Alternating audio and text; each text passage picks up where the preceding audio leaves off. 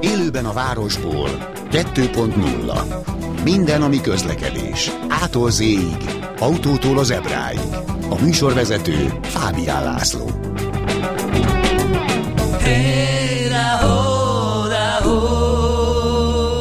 Jó napot kívánok, köszöntöm Önöket! Ma abban a szempontból különleges lesz a műsor, hogy majd, hogy nem önök szerkesztették ezt az adást. Nagyon sok e-mailt kapok különböző kérdésekkel, én magam ezekre nem tudok válaszolni, és éppen ezért szakértőket szoktam megkérni, hogy válaszoljanak az önök kérdéseire. Ez történik ma is, öt azaz öt témánk lesz, lesz benne autós téma, vasútas téma is, meg minden.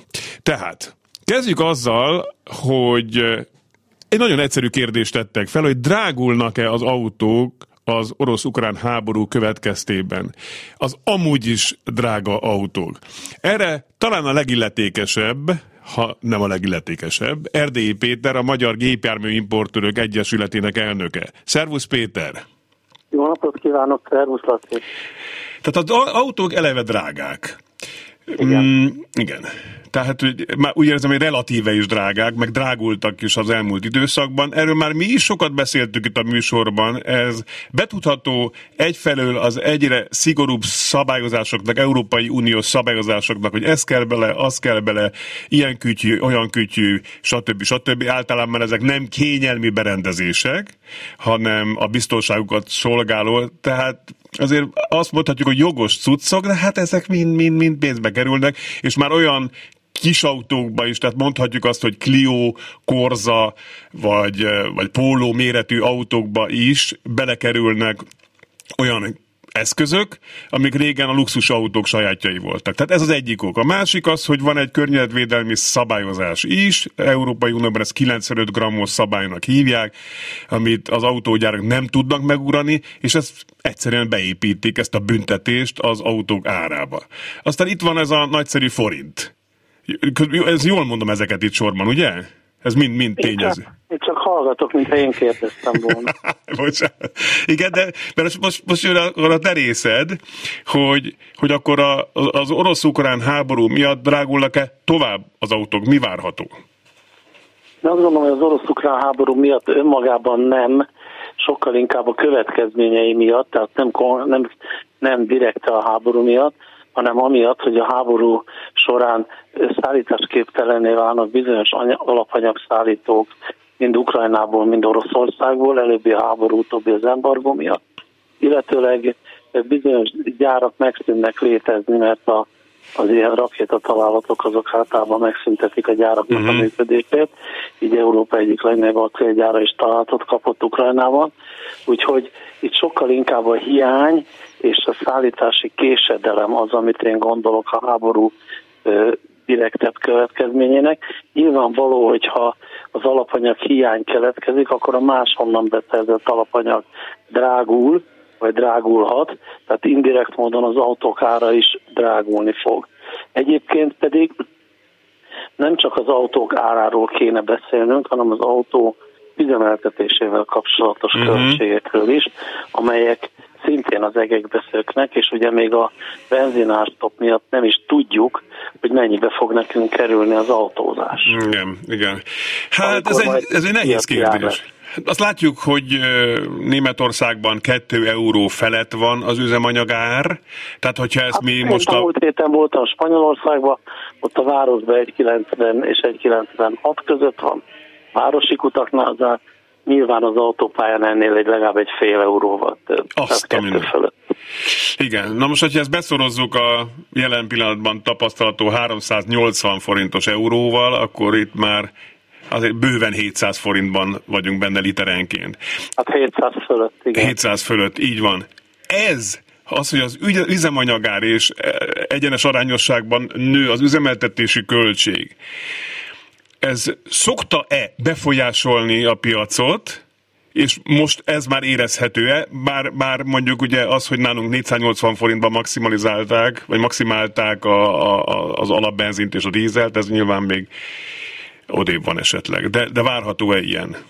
Igazából nehéz ezt most megmondani, mert az információink szerint a új gépjárművekre leadott megrendelések száma az nagyjából megfelel a korábbinak, uh-huh. Olyan, mintha nem csökkent volna, de miután a szállítások és az autóátadások jelentősen késnek, ezért a teljes valóságot nem ismerjük, uh-huh. így ez az egyik. A másik az, hogy ugye miután Magyarországon az üzemanyag nem drágult, emiatt, amit mondtál, a üzemanyag sapka miatt, ezért az üzemanyag ár drágulás közvetlen hatását nem mérhetjük.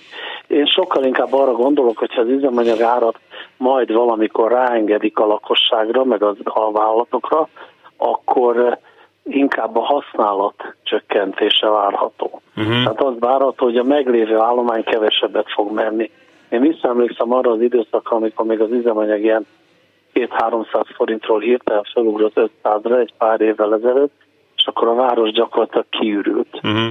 Nagyon jól lehetett benne közlekedni, ami azoknak, akik közlekednek jó, mert nincs dugó, és azért kisebb a fogyasztás, tehát valamit visszaspórolnak az üzemanyag árából, de igazság szerint sokkal inkább én a használatot érzem kritikusnak a, az üzemanyag ár miatt, mint magát a gépjármű vásárlást. Természetesen, hogyha a költségek akkorára rúgnak, hogy már sok család számára lehetetlenné válik a gépkocsi használat, akkor nyilván ami van eladják, és ami nincs nem veszik meg. Igen. Most az is van, hogy végre már lassan megkapja az autóját, amire egy éve vár. Tehát, hogy kicsit ez is benne van, hogy... Hát és még most jönnek a hosszabb várakozási mm. határidők, ugye hát most ha visszatérünk a háborúra, ugye Ukrajna és Oroszország nagy paládium szállító. Paládium nélkül katalizátort nem nagyon lehet gyártani. Uh-huh. Ukrajna finomítja azt a neont, ami az orosz vasüzemekből keletkező mellékanyag, és ez a finomított neongáz szükséges ahhoz, hogy a, a lítium-ion akkumulátorokat gyártsák. Uh-huh. Ez a, valamilyen módon a lézersugarat egy ilyen neongázon keresztül alkalmazzák annak érdekében, hogy azt megfelelő tisztasággal tudja létrehozni a lítiumi alakumulátorokat. Megkérdez, nem tudom pontosan a gyártási folyamatot. A, a harmadik ugye az acél. Az acél ára többszörösére ment fel az elmúlt időszakban. Egy gépkocsiban, még kisebb személygépkocsikban is több száz kiló acél van. Uh-huh. Fölment, fölment a műanyagára, fölment az üvegára, fölment a munkaerő ára, jöttek azok a tételek, amiket az elején felsoroltál, tehát a CO2 kóta, a 95 euró per gram büntetés, a biztonsági intézkedések, a forint árfolyam, stb. Itt gyakorlatilag azt mondhatjuk, hogy a kis és olcsó autó, mint kategória megszűnt. Van kis drága autó, közepes drága autó és nagy drága autó, hogyha három része kell sorolni a dolgot. Valóban a kis autók szinte kisméretű luxus autók lettek. Nagyon szépen köszönöm, Péter! Köszönöm én is, minden jót kívánok. Erdélyi Pétert hallották a Magyar Gépjármű Importőrök Egyesületének elnökét.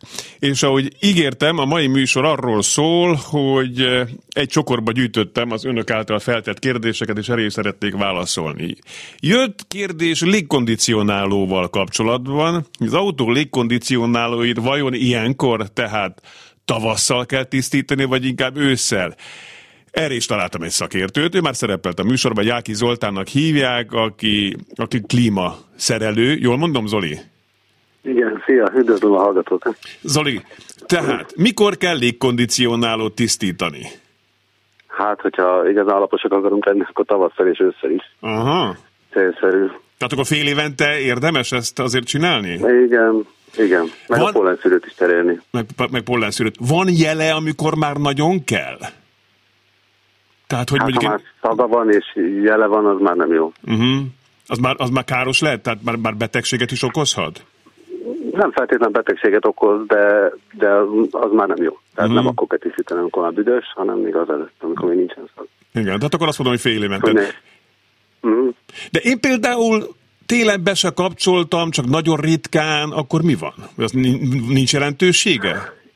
Hát még a légkondicionált, hogy effektív magát a klímakompresszort és a klímát nem használod, attól még a fűtésre mindenre használod az egész fűtésrendszert, és uh-huh. akkor ugyanis belemegy a kosz, meg minden kintről, télen is, nyáron is. Mindig. Hát hiszen a klíma akkor ugyanazokat a csöveket használja, mint a minden, normál fűtés. Uh-huh.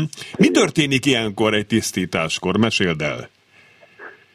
Hát ilyenkor alapvetően cserélünk egy porlenszűrőt, hogy uh-huh. szép tiszta legyen, és akkor utána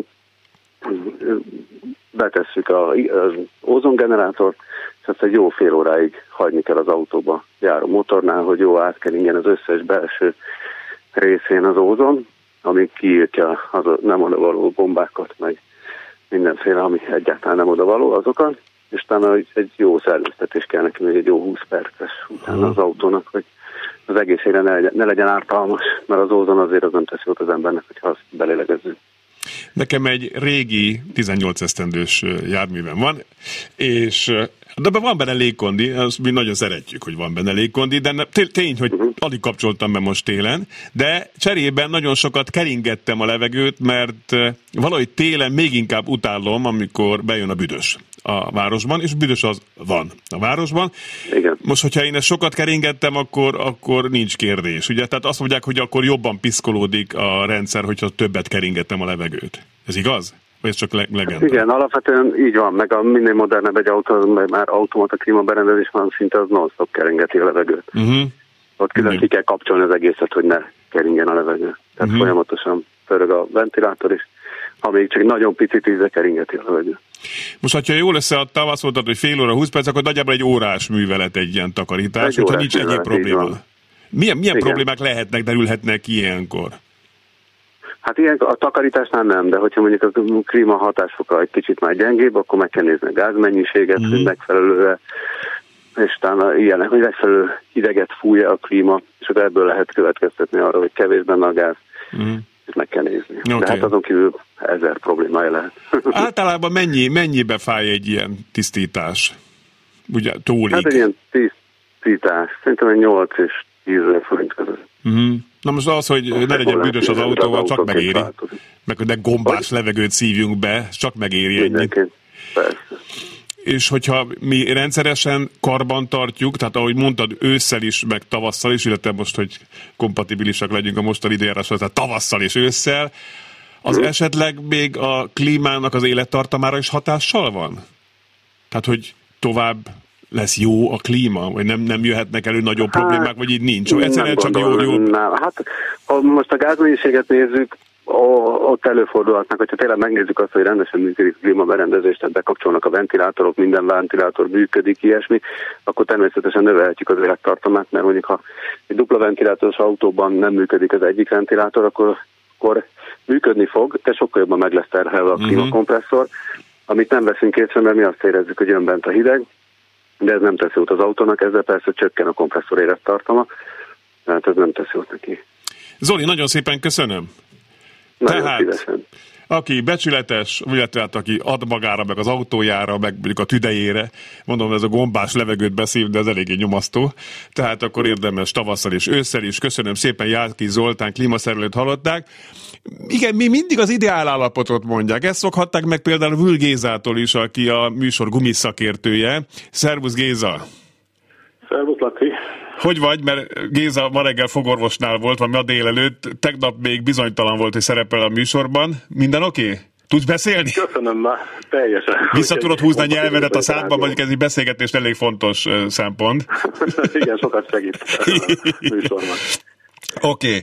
Jött egy olyan kérdés jó múltkorában, talán a Kressz professzor volt itt, amikor egy kedves hallgató föltette a kérdést, hogy autóvásárlás előtt van, és nem tudja eldönteni, hogy könnyű felnit vásároljon el, vagy, vagy klasszikus felnit, vagy felnit. Hogy mondjuk? Tényleg a könnyű felni egyelő felni? Egyáltalán? Mm, a, tehát a köznyelvben igen, amúgy azért ennek is vannak szofisztikáltabb részei, uh-huh. mert az alapkönnyű felnik általában alumíniumból vannak, azért bizonyos ötvezetekkel, de a komolyabb felnik azok már ilyen magnézium ötvezet állnak, amik sokkal könnyebbek. Uh-huh. Mert az alap tézis az az lett volna a könnyű felninél, hogy a rugózatlan tömeget csökkentsük. Ezért uh-huh. könnyebb anyagból gyártanánk a felnit, mint acélból. Aha. De ez azért egy normális felninél még nem áll fent, mondjuk egy sima személyautónál egy acélfelni és egy könnyű fémfelni között nincs akkor eltérés súlyban. Most hát fordítsd le, légy szíves, hogy ha rugózatlan tömeg kevesebb a tengelyen, jól mondom? Vagy alacsonyabb? Így van. Akkor pontosan. annak mi az előnye? Hát uh, sokkal jobban reagálnak a futómű alkatrészek az úthibákra, sokkal könnyebben tudja átvinni, és mert egy tehetetlen tömeg mindenképpen nagyobb erőt ad át a futóműnek, a lengéscsillapítónak, rugónak, futómű elemeinek, úgyhogy minél könnyebb, ezt a versenysportból látjuk, annál jobban működik az autónk, és hosszabb lesz a futóvélet élettartalma ezáltal. Nyilván rádióban nem lehet idézőjeleket látni, de ezeken a kiváló magyar utakon előnyös vagy hátrányos? Mert most ebből, amit mondtál, pont azt gondolom, hogy jó a könnyű fémfelni, vagy alufelni, hogyha... E, ide, hát igen, ideális esetben jó lenne. Kátyús utakon e, nem annyira jó, mert a javítása sokkal nehezebb. Na most akkor várjál, tehát most a magyar, tehát a magyar utakról beszéljünk. Tehát ezek rossz minőségű Igen. utak, azt lássuk be. Ezek rossz utak, kátyús, ráz, stb. Akkor erre pont nem jó az alufelni, vagy könnyű fémfelni. Hát nem igazán jó, de itt is könnyű fémfelni és könnyű fémfelni között is különbséget kell tenni, mert egy gyári minőségű felni azért az nagyon merev és nagyon erős felniket gyártanak, mikor vannak ki ebből is kínai és török utánzatok, ami olyan, mint egy alumíniumlábos, ott tudnám hasonlítani, mert körülbelül olyan minőségű anyagból csinálják a felnit. Láttunk már ilyet is, hogy egy, egy gumikalapáccsal rájut az ember és elhajlik. Jaj, az nem az igazi, azt mondom. Nem, nem, és ezeknél, ezeknek a felniknek sokszor ilyen olcsó minőségűnek nincs is meg ez a minőségbiztosítása, ez a TÜV, amit a németek csinálnak, vagy Magyarországon is van erre minőségbiztosítási norma, és azért ezek veszélyesek is lehetnek, mert eltörhetnek ezek a felnik az autón. Értem, de mondjuk egy jó minőségű, nem feltétlenül kell gyárira gondolni, azért vannak komoly felnigyártók, most nem mondunk Igen, neveket nyilván, de ezek a nagy nevű felnigyártók termékeit, tehát a magyar utakra is lehet venni bátran. Te, teljesen ajánlható, plusz amit hozzáfűznék ehhez, hogy bizonyos méret felett, hogy 17 tolos méret felett általában nem is gyártanak már acélfelnit. Uh-huh. Onnantól csak könnyű fémfelnit vehetünk, úgyhogy ha olyan autónk van, akkor a téli nyári szett is könnyű fémfelni lesz. Hmm, télen olyan furcsa, tehát hogy télen azért régen mindig azt mondták, hogy cseréljük le, mert többek között a sós, latyakos út viszonyok közepette ki, kimarják, ilyen pöttyös lesz. Mert ebben is már léteznek térre dedikált felnik, uh-huh. amelyiknek a fényezése vagy a lakkozása sokkal erősebb a nyáriaknál, és bírja ezt a maróhatású sót. Mert léteznek ezek a viszonylag esztétikus, ilyen polírozott felnik, uh-huh. ami nagyon vékony lakkozás van, ha van egy kis laksérülés, alá megy a só, és akkor utána lesz ez a só már mm, csúnya ez csúnya. Látványt adó felni. Nyilvánvalóan a könnyű fényfelni sokkal drágább. Sokkal, mondjuk vegyük, hogy egy egység egy alufel, le, bocsánat, egy egység egy, egy acélfelni, akkor ahhoz képest mennyivel drágább? Nyilván azért márkája válogatja, hát, de... Márkája kell válogatja, egy ilyen olcsóbb a belépő modell, ami már jó minőségű, az egy ilyen másfélszeresebb. Uh-huh. Indul, inkább, inkább a kettőt közelíti, ami már márkásabb felni. Oké, okay. foglaljuk össze, tehát akkor mik az előnyei? Tehát az, hogy hogy jobb, elvileg jobban el, jobb, jobb visszajelzést kapunk az útról, ezt jól mondom így? Igen, a jobb és kevésbé terheli a futóművet, hogy csökken a rugózatlan tömeg, uh-huh. ez, ez lenne a, az ideális esetben az előnye, de amit mi, mondjuk mi tapasztalunk belőle, inkább az esztétikum, mert mondom, hogy ilyen kommerciálnéknél nincs akkora súlykülönbség. Uh-huh. Plusz az, hogy már nagyobb méretekben nem is gyártanak, csak könnyű fémfelnit. Igen, és ha költünk az autóra, hogy egy szép legyen, meg ilyen fényezés, meg oda még húzunk egy csíkot, meg oda tesztettünk még egy matricát, akkor nyilván az, az is számít, hogy milyen felnit teszünk alá. Hogyne, hogyne, ez nagyon sokat, és vannak bizonyos autótípusok, amik csak olyan felniket gyártanak, ami arra van dedikálva, hogy nem is tudunk rátenni mást. Most lehet, hogy nagyon butaságot kérdezek. Bocsánat. Most lehet, hogy butaságot Igen. kérdezek, másfajta gumi kell a könnyű fémfelnékre? Nem, általában ugyanolyan gumit szerelünk rá. A kialakítása a könnyű fém és a lemezfelnének ugyanaz. Értem. És például a, a, a könnyű félfelnéket is lehet centírozni? Kell is őket, csak ennél másképp történik, nem úgy, mint a régi acélfelniknél. Ott, ott, ott mindig rákalapáltatok valami, valamilyen kis, így kis van, így van, tappancsot, vagy ennél a mi a neve? egy ilyen ragaszt, ragasztott súlyokat alkalmazunk, általában a felni belsején helyezzük el ezeket, hogyha még különösen igényes szeretne lenni az ember, lehet úgy is tenni, hogy a küldők mögé helyezzük, hogy egyáltalán nem látszik. Uh-huh. Na, ez nagyon jó. Hát igen, mert ha már költünk ennyit, és jól nézek ki, akkor ott ilyen ragasztott tappan csak az elég rosszul néz neki. Nem? Így van. Oké. Okay. Van, most akkor a vűr tanárulat szeretnénk elővenni ismét, tehát hogy kérjük szépen, hogy most mi a helyzet így téli gumi, nyári gumi váltással. Még van egy percünk. Igen, hát szerintem most pont ideális időben vagyunk, mert általában így március 15-e után szokott kezdődni a szezon, most a időjárás is ezt igazolja, múlt héten még azért elég hidegek voltak, most már azért kezdődik a melegedés, meg éjszaka is talán elmaradnak a mínuszok, hogy aki már itthon használja az autóját, nem megy külföldre, az, az már nyugodtan elkezdheti a gumicserét. Uh-huh. Látom. De hogyha mondjuk tételezzük fel, hogy nyári gumival vagyunk, és reggel egy-két fok van plusz, azért az, az, az még tud biztonságos lenni, vagy akkor jobban oda kell figyelni, vagy mi, mi a helyzet ilyenkor? Vagy esetleg még azért várjunk egy-két hetet? Mm, igazából már itt, mikor meleg az aszfalt, annyira nem, nem lesznek nagy különbség, ez a 7 fok, ez, 7 fok, ez egy átlag hőmérsékletet uh-huh. vonzott be. Igazából ezt, ehhez kötötték ezt a gumigyártók, úgyhogy itt abban még benne van azért, hogy lemegy nulla fokig a hőmérséklet, de ha száraz úton vagyunk, és nincsenek nagy mínuszok, akkor még egy nyári gumi azt kibírja. Ha okay. valami csapadék van és megfagy, akkor már problémásabb, de én azt mondom, hogy itthon Magyarországon most a jelenlegi viszonyok között szerintem már el lehet kezdeni. Oké. Okay. Köszönjük szépen Vürgéza gumiszakértőnek a tanácsokat. További szép napot, Géza, köszi, és reméljük nem fáj a fogad, vagy a... Akkor jó gyógyulást kívánunk a fogadnak. Oké. Okay.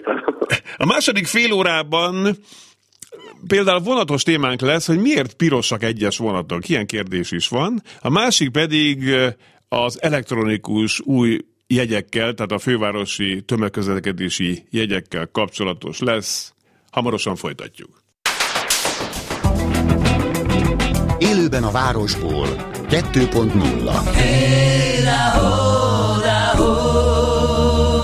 Ismét köszöntöm Önöket. A mai műsort gyakorlatilag a kedves hallgatók szerkesztették. Annyi kérdés érkezett mostanában az élőben kukac klubradio.hu e-mail címre, hogy ezeket gyűjtöttem csokorba, és szakértőknek teszem fel a kérdést. Például Hát vasúttal kapcsolatos kérdés kinek másnak tennék fel, mint dr. Magyarit Zoltánnak, aki itt van a vonalban, ő a regionálbán.hu szerkesztője. Szia Zoli!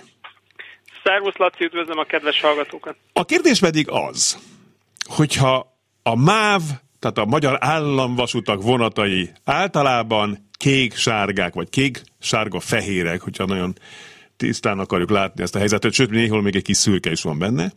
Tehát kék-sárgák, akkor miért piros néhány vonat? Ez jó kérdés, nem? Hát jó kérdés, meg hogy miért más színű, mert azért van itt még egy pár színvariáció. Ugye azt kell figyelembe venni, hogy a 90-es években egy kicsit elszabadult a, a szín, színséma pokol a mávnál, illetve most már ugye MÁV Start, ez is fontos, hogy most már MÁV Startról beszélünk, ez, ez adott egy újabb löketet a különböző színséma összefüggéseknek. Hagyományosan azt látjuk, hogy a 70-es, 80-as évek volt a legegyenletesebb színtervileg a, a magyar vasúton, és ugye akkor alakult ki az a séma, hogy alapvetően a dízel meghajtású vagy dízel vontatású járművek voltak most mondom pongyolán pirosak, de ugye a, a, a vasúton a piros is vörös, tehát uh-huh. ez egészen konkrétan ez, ez, ez egy vérnarancs, ez a RAL 2002-es vérnarancs árnyalat, ami ugye a dízeleké volt, és ugye a, a villanymozdonyoké volt, ez a, megint csak kéknek mondom, de ez gyakorlatilag ez a RAL 5009 az úrkék, ha jól emlékszem, de, de most biztos megköpködnének a, a hardcore rajongók. Tehát, hogy, hogy, hogy egy, egy azúrkék, illetve a, a főkerete a járműveknek az valamiféle szürke volt. Itt megint van többféle szürke, itt van kékes szürke, van, van a hátszürke például, illetve van az úgynevezett közlekedési szürke. Ez, ez a van itt minden, tehát ez, ez megint olyan dolog, hogy ebbe el lehet merülni, de tehát a 70-es, 80-as évek volt talán a legegységesebb, az más kérdés, hogy nyilván akkor is voltak repedések a rendszeren, de aztán a 90-es években e, új jármű beszerzések, illetve a régi járművek remotorizációja kapcsán, tehát felújítása kapcsán teljesen elszaladtaló a, a színsémákkal, és rengeteg ilyen kísérleti egyedi színséma volt, e, három példányban létezett például egy Intercity motorvonat, amit még a az éppen döglődő Ganz készített, annak például egy narancssárga oldalsáv volt az ablakvonalában, ami, ami teljesen felrúgta idézőjebe a, a korábbi színsémát.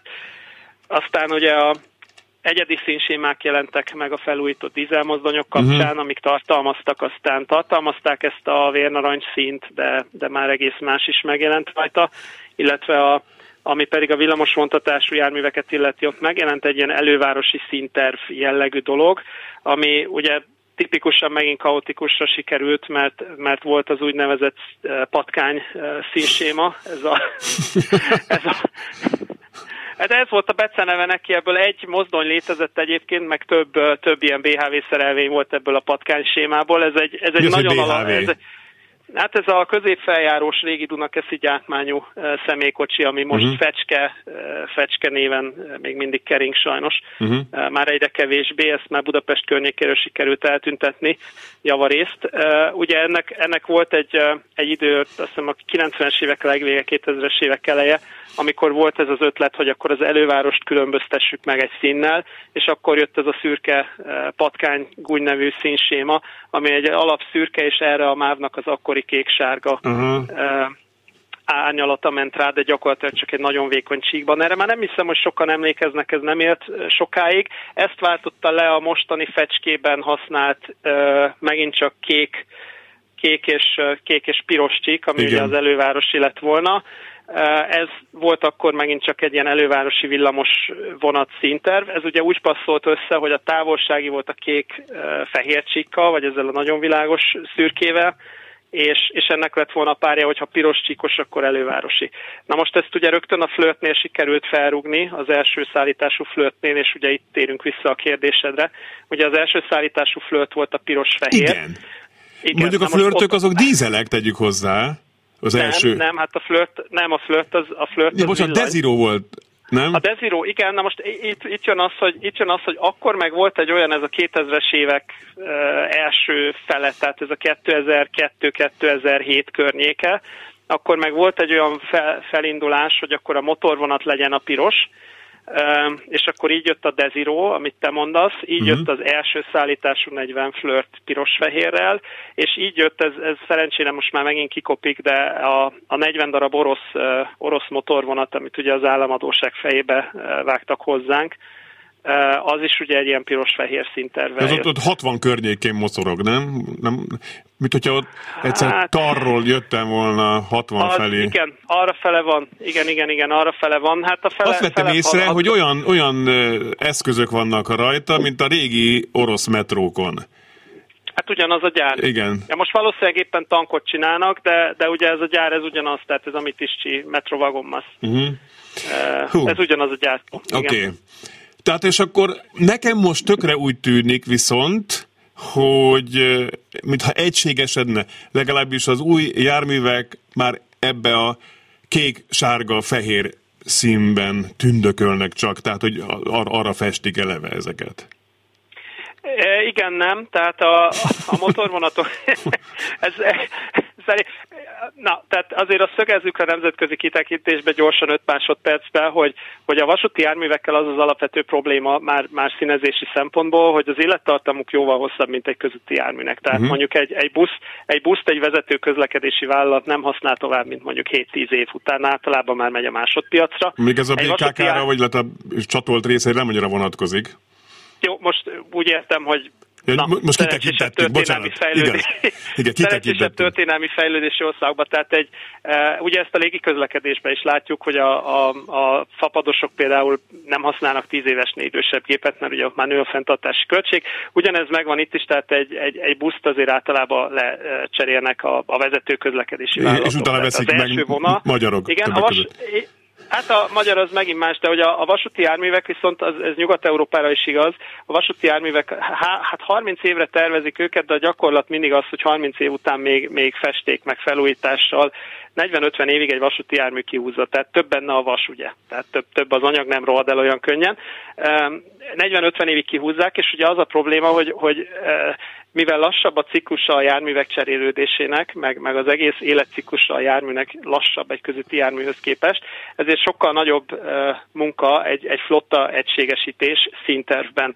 Tehát nagyon kevés olyan vasút van, aki nagyméretű flottát fent tud tartani egységes színtervben. Tehát mindig van olyan jármű, ami még nincs átfestve, vagy mindig van egy csomó jármű, ami már egy új színsémában érkezik. Tehát ez Na, tehát ez, ez, ez normális. Most a startra visszatérve, ugye ez a kék-sárga-fehér, amit mondtál, ez, ez van. De ez jól néz ki, ez egyébként... nekem tetszik. Uh, igen, igen, ez abszolút jó. Egyébként ez egy, ez egy, uh, ez egy közlekedési uh, sárga nevű dolog alapvetően, vagy pedig, uh, igen, tehát ez egy közlekedési sárga, és akkor enne, ehhez van ugye ez az encián kék, illetve közlekedési kék, uh, amit, amit használnak. Bocsánat, mitől lesz valami közlekedési szín? Ez egy, ez egy ilyen árnyalat. A legismertebb ebből a közlekedési vörös, ez a Ferkelszrót németül, ez a RAL 3020, ha jól emlékszem, ez a legismertebb ilyen közlekedési árnyalat. Ez, ezek ilyen, hát hogy mondjam, el kell valahogy nevezni, és akkor ugye például ez a közlekedési vörös, ez egy nagyon elterjedt figyelmeztető szín a közlekedésben. Uh-huh.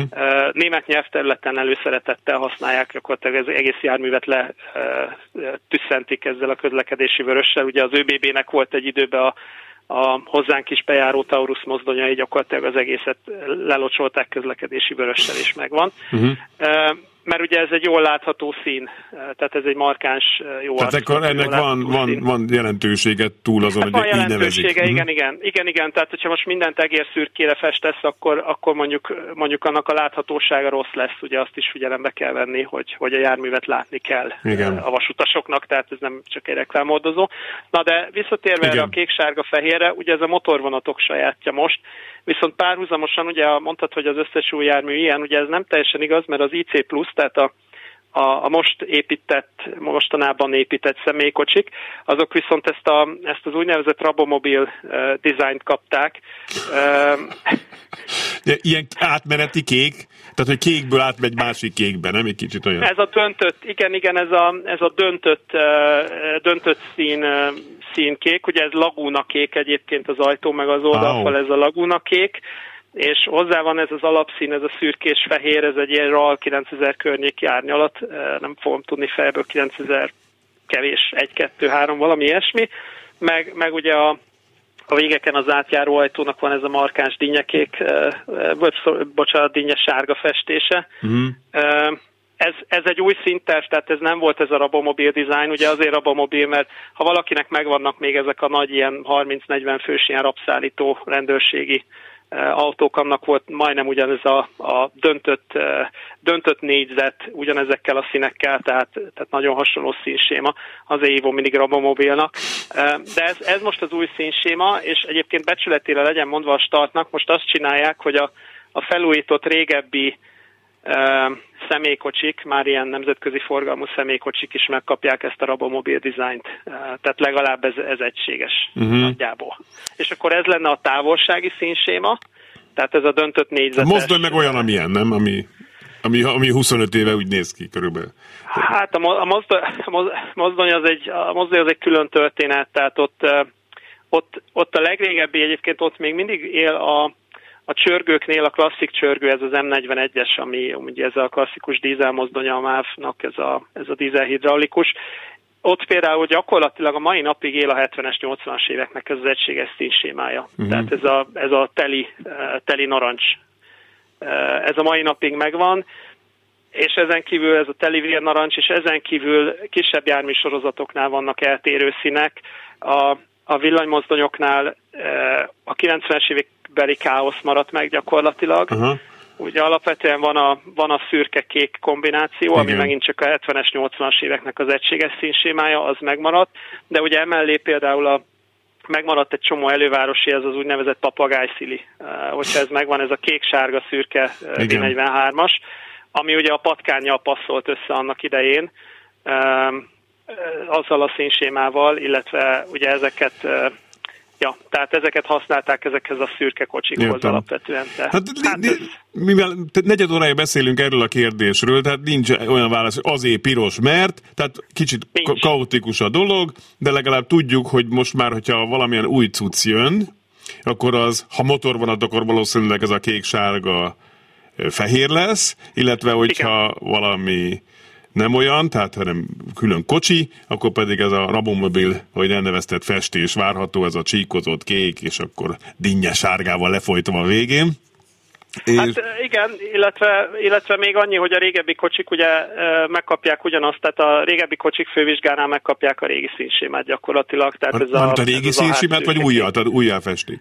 Hát az, az újabb, tehát a távolsági forgalmú hmm. régi fülkés kocsik, tehát ezek a győri fülkés kocsik, ami egy gyors vonat klasszikusan, ma már, ma már bármi.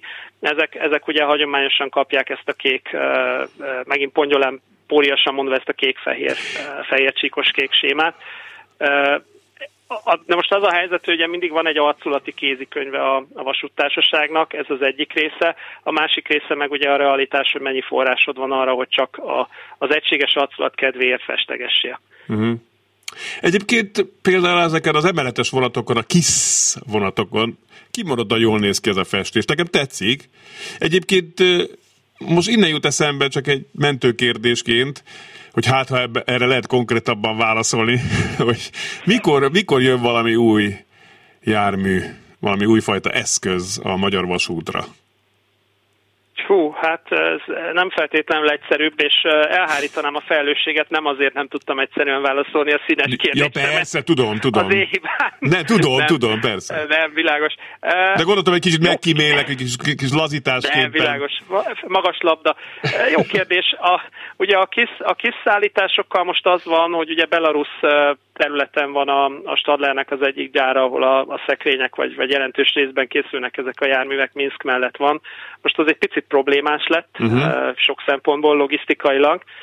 Ugye embargós ország lett, úgyhogy most próbálják, ha jól tudom, próbálják átpakolgatni a termelést az amúgy már telített svájci üzembe, ahol még ezt lehet csinálni. Úgyhogy, úgyhogy reméljük, hogy egyáltalán a kis szállítások befejeződnek úgy, ahogy kell ugye a tramtrain, ami, ami jön még, az félig start. Uh-huh. IC Plus, tudomásom szerint az IC Plus most gyakorlatilag égen van, uh, ugye az egy állami az egy állami finanszírozású projekt. Tehát abból annyi van, amennyit éppen az állam ad, uh, már úgy értve, hogy közvetlen az állam, tehát nem is a starton keresztül végső soron. Tehát amennyi kormányhatározatban meghatároznak, annyi van. Én úgy tudom, hogy az a projekt az most áll jelenleg. Uh-huh. Uh, tehát talán az Tehát ezek a modernebb aut- kocsikról beszélgettünk, IC+. Igen, igen, igen, igen ez, a, ez a távolsági modernebb kocsi, az, az a projekt az megfenekett, ugye ez egy finanszírozási kérdés, mozdonyfronton nagyon régen van szó egy 150-160 körüli talán egy ilyen, egy, egy, egy ütős nagy mozdonybeszerzésről. Ugye az 50-60 éves, a legfiatalabb D43-as is most már olyan, hát majdnem 40 éves. 30 jó pár, és a régebbiek meg már 60 fölött vannak, vagyis nem, 59, bocsánat, 63-as az első szállítás. Tehát, tehát ahelyett ugye abból még mindig 200 fölötti pérány fut, és ahelyett lenne egy, egy nagy beszerzés, ilyen 150-160 darabos, Na az az, ami, az az, ami már évek óta húzódik, és úgy tudom megint, hogy most megint lefújásra került, vagy, vagy kerülgetik a dolgot. Uh-huh és, és még ami jöhetne, vagy talán hát, ha jönni fog, de ez megint le van egy picit jegelve, ez a, ez a hibrid, tehát akus, akus villany, vagy, vagy, vagy hidrogén, vagy, vagy valamiféle, tehát ez a modern, modern önjáró jármű. Uh-huh. tehát vagy akus, vagy, vagy hidrogén. Ugye itt az akus ment egy ideig, azt lefújták, én úgy tudom, hogy most van valami mozgolódás hidrogén fronton, de, de az, meg, az meg nem triviális azért az, az a jármű, tehát nem sokan kínálnak, két gyártó van mostanán konkrétan, aki kínál ilyet, drága, az, az megint csak égen van, úgyhogy konkrétummal nem tudlak bíztatni. Uh-huh. De mindegy, de legalább akkor mégis a színek. Abban sok mindent megtudtuk. Köszönöm szépen, Zoli!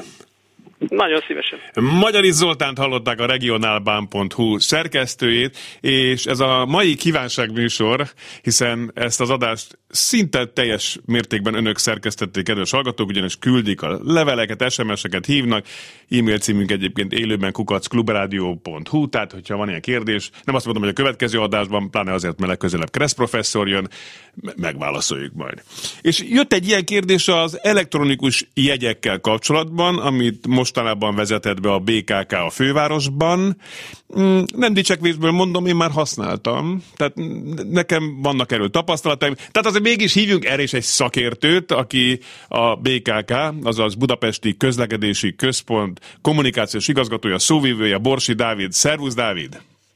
Szervusz, köszöntöm a kedves hallgatókat. No, a konkrét kérdés így hangzott, hogy mikor kezdődik a jegy érvényessége? Tehát, hogyha én veszek egy elektronikus jegyet, mondjuk egy idő alapú jegyet, azt csak online tudom megvenni, tehát valamelyik applikációban, vagy a Budapest Go-ban, amely egy új, vagy a különböző, már korábban is BKK jegyeket kínáló alkalmazásban.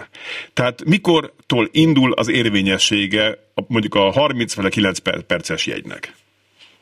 Nagyon egyszerű erre a kérdésre a válasz. Ugye fontos az, hogy mielőtt megérkezik az adott jármű a, a megállóban, nekünk rendelkeznünk kell már a megvásárolt termékkel, uh-huh. és hogyha idő alapú jegyel szeretnénk utazni, akár a 30, akár a 90 perces változattal, akkor ezt a, a jegytípust elő kell vennünk a telefonunkon, e, nyilván online módon, mielőtt felszállnánk az adott járműre, uh-huh. és hogyha nem elsőajtós autóbuszra vagy trollira szállunk fel, akkor a jármű külsején kell érvényesítenünk azt, elhelyeztünk vagy az ajtókon, az járműtípustól függő, vagy, vagy a járművek falán, oldalfalán az ajtók mellett egy-egy uh-huh. kódot, amit be kell olvasni a telefonnal, és onnantól kezdve érvényessé válik az idő alapú jegyünk, onnantól kezdve ketyeg a 30 vagy a 90 perc, és ugye említettem az első ajtós járműveket, ott pedig a jármű fedélzeten van arra lehetőség, többek között, hogy érvényesítsük a jegyet. Te már bent a járműben. Így van bent a járműben, hiszen ott egyébként is csak az első ajtón szállhatunk fel, a járművezető csak akkor fog minket felengedni arra az adott járműre, hogyha már a telefonon fel tudjuk azt mutatni, hogy ketyeg az idő alapú termékünk. Nos, Dága Dávid, van néhány észrevételem, megengeded? Persze, persze, örülök. Nekem hiányzik az, hogy én nem látom hogy mennyi időm van még az idő alapú jegyből. Ez csak egy fejlesztési ötlet. Tehát, hogy én szívesen ránéznék, mert oké, okay, tudom, hogy mikor érvényesítettem, de akkor kell számolgattam, hogy 24 perc, vagy nem. Tehát, hogy mikor a 30 perces jegynek elindul a 30 perc, akkor elkezd visszaszámolni, hogy mit tudom én, 29, 59, 58, 57. Tehát szerintem ez egy jó ötlet, nem gondolod? Igen, egyébként tanácsot, de én úgy tudom egyébként, hogy a kollégáim ezen dolgoznak már. Persze, mindenki ezt mondja. Mindenképpen jelezni nekik. Mindenképpen, légy A is érkezett az a javaslat.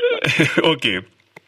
A másik, amit én szintén tapasztaltam, múltkor vettem egy 30 perces jegyet. Egy, egyébként egy nagyon jó dolog, mert sokszor, hogy az ember bérletet vásárol, akkor még el kell tenni azt hiszem kettő percnek, mire érvényesítheti. Ez az időalapú jegynél nincs, ezt pont ma tapasztaltam, hogy rohantam a metróhoz, hogy jöjjek ide a rádióba, Vettem egy 30 perces jegyet, és azonnal le tudtam kezelni, tehát tudtam érvényesíteni. Ez az egyik.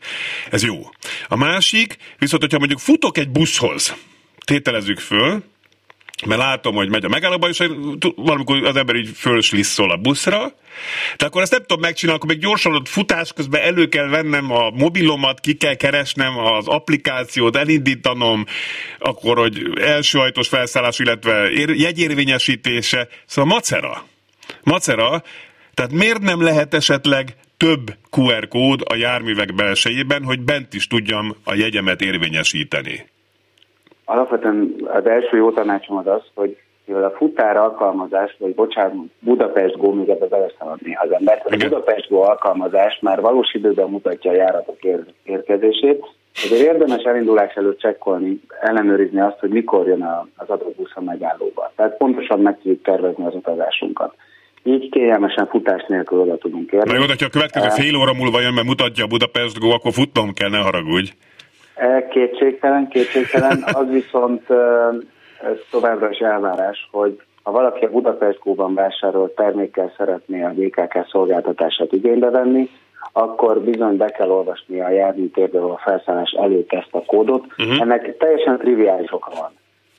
Sajnos azért sokan voltak arányaiban nézve egyébként kevesen, de mégis az összámot tekintve sokan voltak olyanok, akik a, a klasszikus vonai egyel is azt játszották, hogy tartották a zsebében az egy darab 350 forintos jegyet, és amikor két hetente Igen. mondjuk arra járt egy ellenőr, akkor gyorsan lyukasztottak egyet.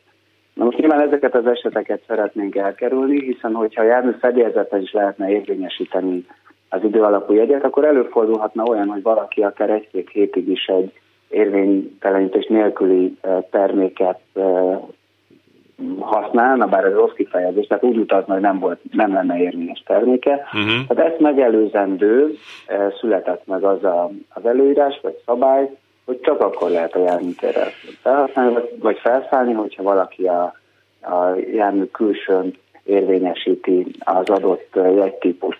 Erre természetesen a járművezetőket felkészítettük, tehát meg fogják várni. De ez diszkriminatív, ne haragudj, mert akkor tessék a... 5-10 másodpercet. Igen. Sajnos a lyukasztókat nem tudunk a járni külső. Igen, mert, mert, igen, hát azért diszkriminál, mert kicsit megint, ne, ne, megint nem annyira sodorja az embereket e felé, de mindegy, persze alapvetően a becsületességből induljunk ki. szeretnénk sodorni az ügyfeleinket, hogy mindenki úgy használja a közösségi közlekedés, hogy rendelkezik jegyel vagy bérlettel, érvényes jegyel vagy bérlettel. De egyébként azt látjuk, hogy egyre, egyre többen tesznek így, és egyre kevesebb az, aki, aki úgy gondolja, hogy ez a, a szolgáltatás alanyi jogon jár, és nem kell érte fizetni. Uh-huh. Ha majd egyszer lehet, hogy valamelyik főpolgármester kitalálja egy választásilag. Oké. Okay. Még egy dolog, amit én észrevettem, hogy tehát tudni kell a 30 perces meg a 90 perces idő alapú jegyről is, hogy az nem azt jelenti, hogy a 30 perc lejár, akkor nekem le kell szállnom a járműről, hanem a már elkezdett, tehát a 30, illetve 90 percen belül elkezdett utamat befejezhetem. Na, az történt velem, hogy szintén a klubrádióba jöttem az egyes metróval, vagy a Milfavval, vagy nem tudom most mi a hivatalos neve, tehát a sárga föld alattival, és közben járt le a 30 perces jegyem, amikor kb. félúton jártam. És akkor ránéztem, hogy mi a helyzet, és eltűnt az az opció, hogy én azt az ellenőrnek be tudjam mutatni azt a jegyet. És éppen azon gondolkodtam, hogy most jön egy ellenőr, akkor én Ugye egy, alapvetően egy QR kódot kell mutatnom az ellenőrnek, amit fölad a rendszer, de azt nem tudtam előcsalogatni. Ott mutatta még a használt jegyek között, hogy az érvényesítés az 34 perce történt, de hát az jó így? Azt egy ellenőr tudni fogja, vagy, vagy, vagy valamit? Én, bocsánat, nem a Budapest Go-ban vettem a jegyet, egy másik alkalmazásban. Nekem abban egyszerűbb egy picit, mert ott már minden kártyán, meg minden ben van. De minden lényegtelen. De hogy, hogy ezt a ellenőrök tudják, hogy ilyenkor mi a helyzet? Az ellenőrök tudják és fel vannak készítve erre a helyzetre, de alapvetően neked is azt javaslom, Laci, hogy érdemes a Budapest Go-ra váltanod, uh-huh. mert a Budapest Go esetében a idő alapul egy, egy lejárta után még 80 percig a megvásárolt termékek között marad a, az idő alapú jegy, tehát nem kell keresgélni a, a felhasznált jegyek között az adott terméktípus, és akkor így nem fordulhat elő olyan, hogy, hogy esetleg megrémülni attól, hogy nem találod a jegyedet, hogyha egy okay. ellenőr számon kérni rajtad a, az érvényes jegytípust.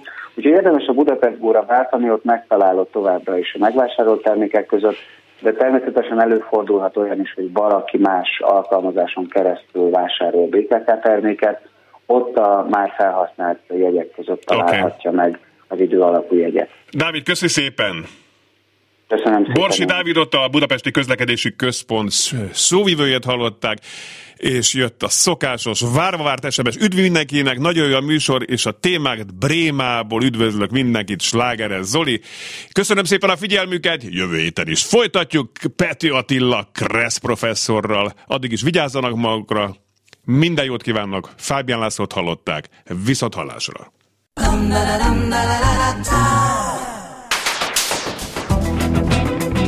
Élőben a városból 2.0 minden, ami közlekedés. Ától z Autótól az ebráig. Hey,